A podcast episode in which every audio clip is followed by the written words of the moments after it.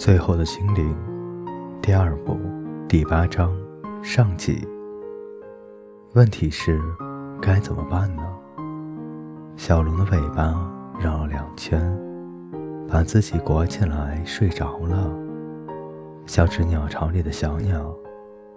外面的风呼啸着，事实上，也在房子里呼啸，因为小埃尔伯洛的尖叫声。震碎了一扇又一扇琥珀窗户，而约许不知道如何修复。不过，里面的风声不如外面的大，火山口冒出来的热气让洞穴还能保持温暖。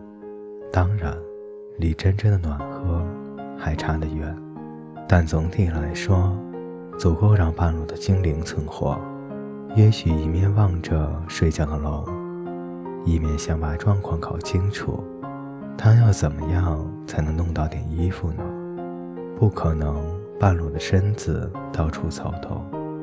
况且，冬天马上就要来了，目前还只下在峰顶的雪，很快就会把整个世界笼罩。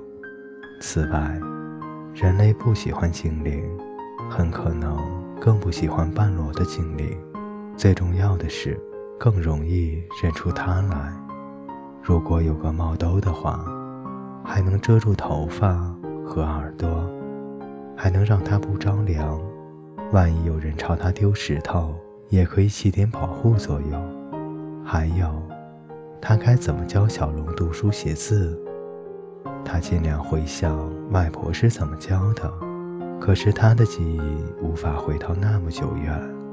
真的有过不会读书写字的时光吗？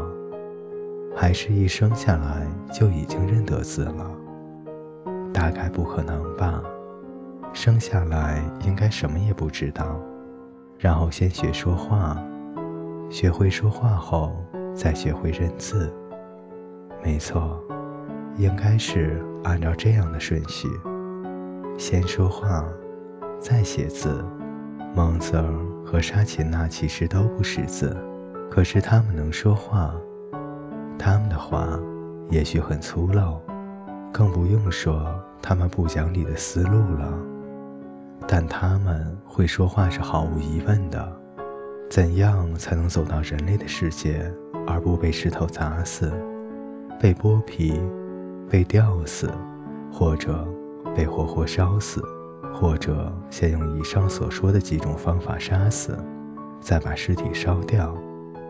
答案很简单，他必须先找到蒙瑟尔和沙琴娜，他们会收留他，保护他，给他忠告。接下来的问题则是，怎么找到蒙瑟尔和沙琴娜呢？他可以出去打听，不知有多少年了。他没跟龙以外的人说过话，所以得先练习一下。对不起，大人。还是笨蛋。究竟哪个才是礼貌用法？他还是搞不清楚。不行，不行，他一定得准备的非常完善。只要犯一个错，可能就有石头丢过来。这可不是他想要的。对不起。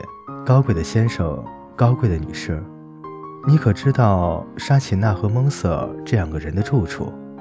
两个都是人类，最好不要说什么是人类的话，否则听他说话的人就会怀疑他不是个人类，结果又落得被石头砸的下场。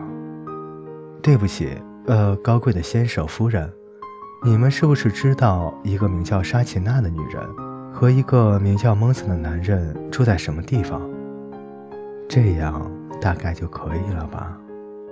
只要运气够好，又有几年的时间，说不定花上几十年，迟早找得到他们。可是小龙怎么办呢？把埃尔伯洛丢下是不可能的，带着龙一起去吗？你怎么藏得住一条现在想必已经有一千多公斤，到这个月底又会再大一倍的龙呢？绝无可能。他得丢下小龙，可是不能像现在这样，不能把现在这样的龙丢下，让它迷失在无知的沙漠中。必须先教它说话和认字。一旦学会这两样，龙就可以自习。就算没有那些已经烧成灰烬或给咬成稀烂的书本，剩下的也够打发他的时间，也就不会觉得被抛弃或很寂寞。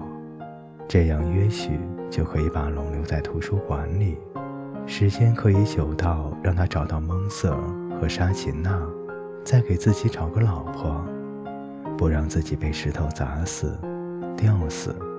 或绑在柱子上烧死，然后再回来，最多一二十年吧。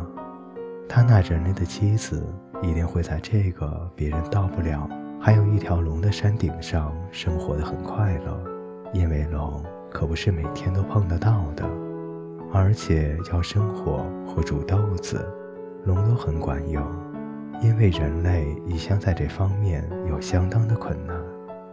而且还有什么生活比得上一辈子住在收藏所看知识或剩下的知识的图书馆里更完美的呢？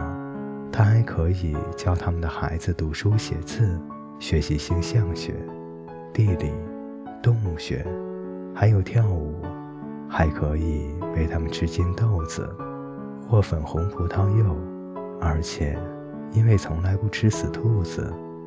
将来长大就不会像他们的妈妈一样粗野，说不定味道闻起来要比一般的人类更好一些。